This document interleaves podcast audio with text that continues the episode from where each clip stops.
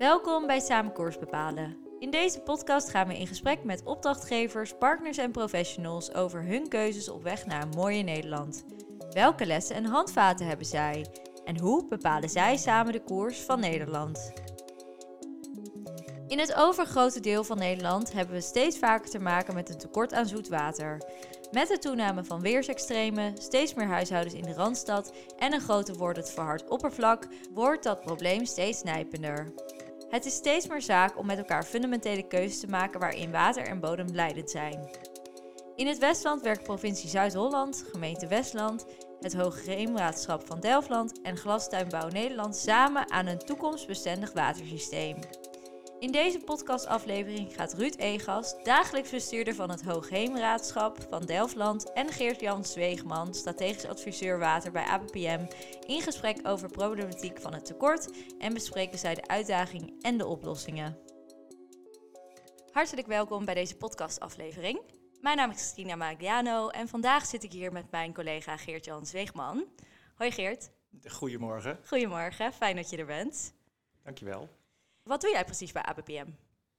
Um, ja, dat is een goede vraag, Christina. Ik doe heel veel bij ABPM. Ik ben uh, werkzaam in allerlei watergerelateerde vraagstukken. Uh, over één gaan we het natuurlijk vandaag hebben, maar ik werk ook veel aan waterkwaliteit, dus het verbeteren van het oppervlaktewater en het grondwater. Ook bezig naar uh, meer water voor drinkwater. Ik ben bezig met bodemdaling. Dus wat dat betreft is het een breed palet aan watergerelateerde vragen. En uh, nou, dat mag ik voor die opdrachtgevers allemaal doen, maar ik mag ook het waterdomein binnen APPM organiseren en regisseren. Dus dat doe ik niet alleen, dat doen we met veel collega's. Uh, dus ja, dat, uh, dat doe ik in hoofdzaak. Wat leuk. je hebt een gast meegenomen vandaag. Zeker, daar ben ik heel blij mee. Ik heb Ruud Egas gevraagd of hij ja, met ons deze opname wil maken.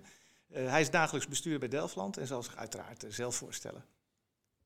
Welkom Ruud. Ja, dankjewel Christina. Ja, inderdaad, mijn naam is Ruud Egers. Ik ben uh, dagelijks bestuurder bij het Hoogheemraadschap van Delftland. En dan hebben we daar de mooie titel voor Hoogheemraad. Ik heb een portefeuille, het is vergelijkbaar met een wethoudersfunctie. En in die portefeuille zit de waterketen. Uh, dat is de afvalwaterzuivering uh, binnen, binnen ons gebied, binnen Delftland. maar daar hoort ook een aantal andere projecten bij, zoals de Blankenburg-verbinding, maar ook de energiestrategie en duurzaamheid. Dus dat is een, leuk pakket wat heel goed gecombineerd is. En eh, bij de waterketen streven we ernaar om uiteindelijk circulair te gaan worden. We hebben een strategie eh, Waterketen 2050. En dan willen we samen met de drinkwaterleidingbedrijven, de gemeentes en Delftland... willen we gaan bijdragen aan een gesloten waterketen. Het project waar we het vandaag over hebben is daar een onderdeel van. Ja, mooi. Want uh, we zitten hier eigenlijk vandaag om het te hebben over uh, zoetwater. En dan eigenlijk de lomende crisis rondom zoetwater, kan ik wel zeggen, Geert-Jan? Nou ja, ja, je zou dat wel zo kunnen noemen. We merken natuurlijk dat de afgelopen jaren, uh, met name in de zomer natuurlijk, een langdurige droogte is. En dat we daar steeds meer ja, daar last van hebben en dus dat merken. En dat het dus impact heeft op heel veel functies uh, waar we normaal gesproken eigenlijk geen, niet bewust van zijn dat we daar tekort aan water hebben. Dus uh, ja, dat is uh, al langer bekend natuurlijk, maar we worden er steeds meer bewust dat we daar ook echt anders mee om moeten gaan. Dat is wel grappig, hè? We, spreken nu over watertekorten. En uh, uiteindelijk waren het waterschappen, en ik, ik, noemde net even wat ik zelf doe bij de waterschappen. Maar uiteindelijk hebben we een aantal kerntaken. Hè? Dat is droge voeten, dat is veiligheid, schoon water en voldoende water. En eh, we waren er vooral goed in om water naar zee te pompen, in ons geval dan. Van als we te veel water hadden, dan pompten we het weg. En we hadden nooit te weinig water. Maar dat is inderdaad wat Geert-Jan ook aangeeft. Op dit moment wel een probleem. En dat wordt natuurlijk veroorzaakt door de klimaatverandering. Eh, die we, waar we gewoon mee eh, geconfronteerd worden. En niet alleen de klimaatverandering, maar ook de verstedeling verstedelijking binnen ons gebied, uh, zien we dat we het water nog steeds heel snel afvoeren. En in de meeste gevallen dat ook tijdig kunnen doen. Maar dat zijn we zo goed in dat we niet voldoende water hebben in die droge periodes. Dus we kennen nu echt de periodes van extreme neerslag of extreme droogte. Ja, en dat wordt eigenlijk steeds meer een probleem. Ja, dat klopt. En daar moeten we met elkaar wat aan doen. Jullie zijn daar natuurlijk ook nu mee bezig. Zou je daar iets meer over vertellen? Hoe gaan jullie daar nu precies mee om in, uh, Binnen Delftland hebben we een aantal projecten lopen hè, waar we naar kijken. Van, Ja. Dat is zoetwater vasthouden. Hè. We roepen nu ook van het is vasthouden, bergen en dan pas afvoeren. En vroeger was het gelijk afvoeren. Dus dat zijn programma's die we hebben lopen. En natuurlijk kijken wij ook goed naar die waterkwaliteit. Daar moet je voldoende water voor hebben, maar ook doorstroming voor hebben. Eh, en we kijken, wat ik al zei, naar die waterketen. En in dit geval, in dit specifieke project, waar we ook eh, samen met de APPM naar kijken, met de gemeente Westland en met de provincie Zuid-Holland, is juist om water om te zetten, het, eh, om voldoende gietwater voor de glastuinbouw te, hebben. En op dit moment zien we daar het probleem dat dat niet altijd het geval is. En waterbassins gebruiken ze daarvoor, maar ze gebruiken ook eh, grondwater wat ze onttrekken uit de bodem. Nou, En daar zijn we met elkaar aan het kijken, wat zijn nou daar de effecten van en hoe kunnen we die effecten proberen te voorkomen. Maar in de breedste zin van het woord moeten we gewoon zorgen dat we ook in die droge periodes voldoende zoet water hebben. Ruud zegt terecht dat, dat we in de breedste daarnaar kijken. En dat is ook, denk ik, heel erg belangrijk. Dat we daar in breder perspectief naar kijken dan, nou in dit geval specifiek de glastuinbouw. Eh, je had het ook over de verstedelijking, eh, met name natuurlijk ook in de Randstad eh, fors aan de hand. En ehm, wij denken, wij mogen als APPM dit traject begeleiden. en hebben van het begin af aan ook aangestuurd, juist om dat brede perspectief erbij te pakken. Omdat het eh, forse investeringen en andere, andere manier van werken en handelen vraagt van heel veel partijen. Dus het is eh, daar ook echt van belang dat eh, provincie, gemeente, waterschap en sector, en we hebben het nu over de glastuinbouw, maar dat kunnen ook andere industrieën zijn of, of gebruikers, hè, drinkwaterbedrijven. Hoe kunnen we met elkaar ervoor zorgen dat al die functies voldoende water krijgen? En dat betekent dus niet dat we een vraagstuk wat misschien in het hoekje daarvan van het hele systeem zit, apart kunnen oplossen. Hè, als je die als business case gaat benaderen, dan is die nooit haalbaar. En ik denk dat als we die vraagstukken bij elkaar pakken en in samenhang gaan zien, dat er veel meer waarde voor iedereen in zit. En dan dus ook het dichterbij komt om te werken aan hele andere oplossingen. En eh, nou, dit is een mooi voorbeeld waarbij we als partijen heel, heel, heel goed dat ook hebben opgepakt en daar dus met elkaar aan werken. Ja, en dat gaat dus echt over niet alleen maar water zien als een probleem van het waterschap, maar iets wat iedereen raakt. En waar we dus samen ook een oplossing voor moeten zoeken. Ja, en ik wil wel op uh, Geert-Jan aanvullen. Het is niet alleen anders handelen, maar het is ook met name anders gaan denken. En denken vanuit de inwoners van het gebied, de gebruikers van het water, maar ook zeker vanuit de waterschappen en de overheden. En we moeten het echt met elkaar doen. Hè. Ik noemde, de, nou ja, Geert-Jan refereerde er ook aan de verstedelijking. Daar hebben we twee uitdagingen bij. We hebben steeds meer zoetwater nodig. Uh, denk alleen maar aan het drinkwater. Nou, we kennen allemaal de problemen die de drinkwaterleidingbedrijven steeds uh, duidelijk ventileren van we hebben niet meer voldoende water dadelijk en zeker niet van de goede kwaliteit. Dus daar moeten we met elkaar wat aan doen. Maar we zien ook dat de bodem daalt in dit gebied. Met een stijgende zeespiegel betekent dat we ook steeds meer geconfronteerd worden met verzilting van het gebied. En dus steeds meer zoet water hebben. Wij gebruiken zomers heel veel zoet water om het zoet te houden, het water. Want uh, de, ja, de, de, Nieuwe Maas wordt steeds uh, zouter door de invloed van de zee erop. En dat stroomt dan ons gebied weer in. Dus daar moeten wij dan weer zoet water inbrengen om het op peil te houden. Want niemand wil uh, zoute aardappels krijgen. Nee, dat is misschien niet even lekker inderdaad. Nee, en dan ga je oplossingen vinden. En dat speelt niet alleen bij ons. Hè. Dat, dat speelt door heel Nederland. Dat we grondwater steeds vaker gaan gebruiken. Maar dat moet je wel aanvullen. Want wij zeggen wel, grondwater gebruiken is niet het probleem, maar het verstoren van de balans is het probleem. Dus je moet wel weer zorgen dat dat water aangevuld wordt. Het zijn allemaal projecten waar we mee bezig zijn. Maar die samenhang is daar ontzettend belangrijk mee. Hè? En dan kijken we dus echt naar het bergen van water. Dus het opslaan van regenwater, zodat we dat kunnen gebruiken. Dat kan bij de glastuinbouw, maar dat kan ook ondergrond zijn. Uh, we kijken naar hergebruik van het schoongemaakte afvalwater, wat uit de afvalwaterzuiveringsinstallaties komt. Uh, en we kijken natuurlijk naar gewoon zinvol met water omgaan. En wat uh, houdt dat dan in, zinvol met water omgaan? Ja, eh, bewust ermee omgaan. Dat is misschien een beter woord dan zinvol, maar bewust ermee omgaan. Hè. We, hebben een brief van minister Harbers gekregen over water en bodemsturend. En daar staat in dat we 20% water moeten gaan besparen, het verbruik. We gebruiken nu zo'n 120, 130 liter per persoon per dag. Nou, en daar, dat kan best een stukje minder. Ja, um, en je, zei, je had het net al even over hè, die gedachteverandering. Want kan je misschien nog even schetsen hoe het nu vooral vaak nog gaat? Dus Ja, hoor, in dat- de mentaliteit? In de mentaliteit? Ja, maar qua mentaliteit, eh, enerzijds, water is al heel goedkoop wat uit de kraan komt. Hè. Eh, we kunnen het dus heel makkelijk voor alles en nog wat gebruiken. De auto wassen, de tuin sproeien, de straat schoonspuiten en voor onszelf.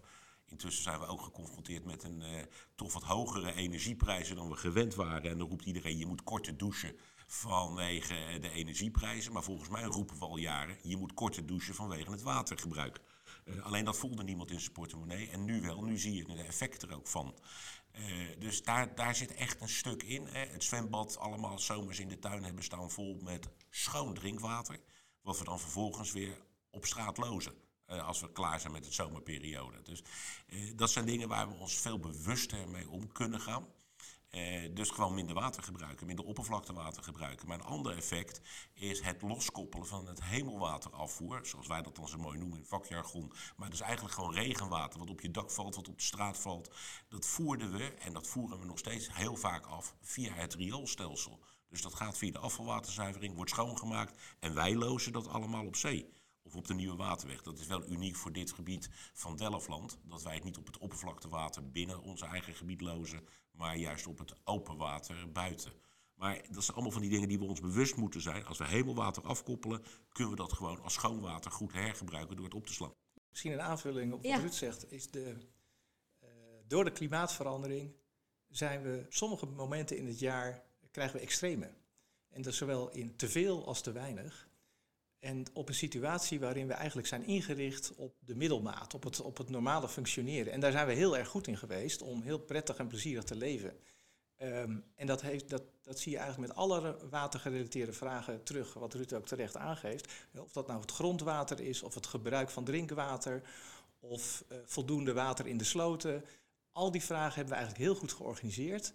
En als het dan een beetje te veel of te kort is, waren we nog prima in staat om dat te sturen en allemaal te blijven faciliteren. En komen er dus nu achter door die extreme, dat het dan echt tegen zijn grenzen aanloopt. En nu is dat dus echt een systeemvraag van hoe maken we dat systeem dus robuuster voor die extreme periode. En dan zei Ruud ook iets helemaal waar naar mijn idee. Die kostprijs van dat normaal organiseren, dat was eigenlijk relatief laag. Of in ieder geval, dat hadden we zo geregeld dat dat paste binnen onze kaders wat normaal was. En nu gaan die aanpassingen echt iets anders vragen. Ehm, waardoor, omdat het van die systeeminrichtingen zijn, ook wel echt investeringen vraagt om dat anders te doen. Eh, en ook, ook tijd. Hè? Dus het is ook denk ik wel een proces waar we gewoon in zitten, waar we eh, nou, ons inderdaad bewust van moeten zijn en aan gaan bouwen en niet gaan denken, daar komen we wel. Eh, het gaat niet vanzelf. Nee. Nee, daar sluit ik heel graag bij aan. En het gaat echt niet vanzelf. Het is zo'n een omdenken waar we mee bezig moeten zijn. Eh, we gaan alle systemen aan elkaar koppelen. En als we even naar die glastuinbouw kijken, die gebruiken nu oppervlaktewater, die gebruiken grondwater en die gebruiken regenwater voor eh, de beregening van hun gewassen. Eh, dat grondwater, daar zien zeker in een aantal gebieden, ik ga niet zeggen dat het overal het probleem is, maar dan zien we dat daar door bodemdaling ontstaat. Maar ze, ze maken dat grondwater schoon. En daarmee krijg je weer brein, wat we dan noemen. Maar dat is een zoute oplossing die we weer terugspoelen de bodem in. Dus je krijgt ook een verandering van de bodem daardoor. Ook dat speelt in sommige gebieden weer veel erger dan in andere gebieden. En daar moeten we met elkaar bewust van zijn. En daar moet je een oplossing voor vinden. Nou, dat kan zijn grotere bassins aanleggen. Maar dat kost weer vierkante meters. En Ja. volgens mij hebben wij niet te veel ruimte in Nederland. Zeker niet in dit nou, dichtbevolkte gebied van Zuid-Holland. Eh, maar dat zijn wel stappen die we kunnen zetten. Maar we kunnen ook gaan, na gaan denken of we dat schoongemaakte effluent, dat gereinigde afvalwater, niet van die kwaliteit kunnen maken. Dat we dat kunnen hergebruiken voor de glastuinbouw. En dat kunnen we, want daar hebben we al pilots mee gedaan. Op onze afvalwaterzuivering in Den Horen bij Delft. Waar we echt het water zo schoongemaakt hebben dat we de tomatenplantjes mee beregend hebben. En die waren uitstekende kwaliteit. Dus het kan, maar het vergt wel grote investeringen voor sommige momenten in het jaar dat het nodig is. Want dat is het andere probleem wat daarbij speelt. Nou, een mooi bruggetje inderdaad naar het project. Dat klinkt heel succesvol dan. Wat hebben jullie gedaan om tot die pilot te komen? Ja, wij, in eerste instantie zei, is dit gewoon gebaseerd op gesprekken en onderzoeken die we gedaan hebben. Hè. Wat, wat ik nu net allemaal noem, dat is ook allemaal uit die onderzoeken gekomen. Wat de effecten ervan zijn en wat we daaraan moeten doen. En dan moet je met de partijen die daarbij betrokken zijn, en dat gaf ik al eerder aan, dat is in ons geval natuurlijk de glastuinbouw. De, de tuinders zelf, maar dat is ook de provincie Zuid-Holland, dat is de gemeente Westland en dat is uh, het Hoogheemraadschap van Delftland, die allemaal hun eigen verantwoordelijkheid hebben en een plaats hebben in die keten.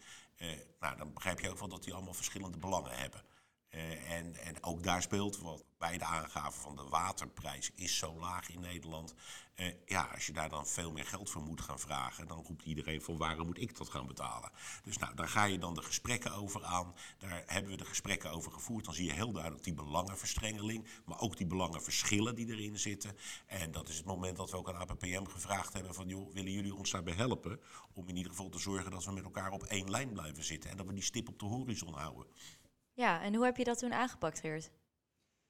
Uh, ja, dat, is een goede vraag. Um, uh, nou, ik denk inderdaad, ook zoals Ruud aangaf, er was al heel veel bekend. Hè. Er lag een toekomstplan en uh, daar stond al heel veel inhoud in. Dus toen we ook al begonnen, toen dachten we eigenlijk, ja, het ligt er al. Hè, dus wat is nou het vraagstuk?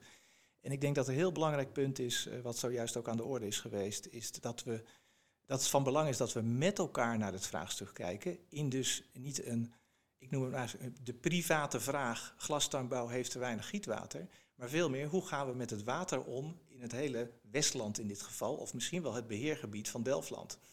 En uh, ja, dat, wat dat betreft heeft ons dat meteen, uh, vanaf het begin waren we dat bewust, dat we dat in brede perspectief eigenlijk moesten laten landen bij de vier partijen. En dus we zijn begonnen om ook dat bestuurlijk draagvlak daarvoor te vinden. Eh, van zien jullie dat ook zo? En eh, zijn jullie bereid om ook dan een proces in te gaan wat dat vraagt?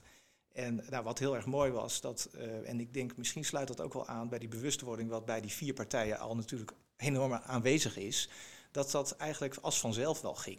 Dus er was groot draagvlak om dat breder te bekijken en om vervolgens dan ook misschien wel de, de feiten of de, de kennis die we hadden, um, om dat ook met elkaar dan ook nog een keer goed onder ogen te laten zien. Want wat mij daar ook in opviel, is dat we willen duurzaam gietwater. Dus we willen duurzaam omgaan. Het duurzaam betekent voor mij iets wat over 10, 20, 30, 40 jaar nog steeds kan.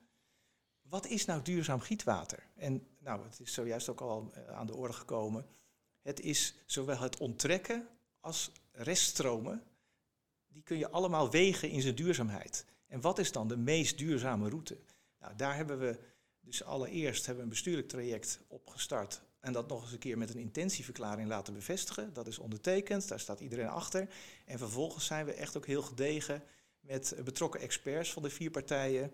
En daar, ik moet eerlijk zeggen, daar zijn we gezegend met die uh, ambtelijke experts om met elkaar dat gesprek te voeren over wat is dan duurzaam en wat is niet duurzaam. Hoeveel water hebben we precies nodig? Waar onttrekken we nou wat? En wat zijn daar dan de gevolgen van? En dat eigenlijk allemaal ter voorbereiding om eigenlijk nog maar het perspectief, hè, de routekaart voor duurzaam gietwater te bepalen. Dus in feite is dat een, ja, best een zorgvuldig proces waar we elkaar eh, continu hebben vastgehouden om ook inzichten die we misschien anders hebben, is tegen elkaar aan te houden. Waarom vind je dat eigenlijk? En uh, nou, ik moet zeggen, uh, een grote compliment voor iedereen, ook voor de sector, om wat mij betreft veel opener te vertellen wat hun bezighoudt. En die willen natuurlijk ook een duurzame productie houden.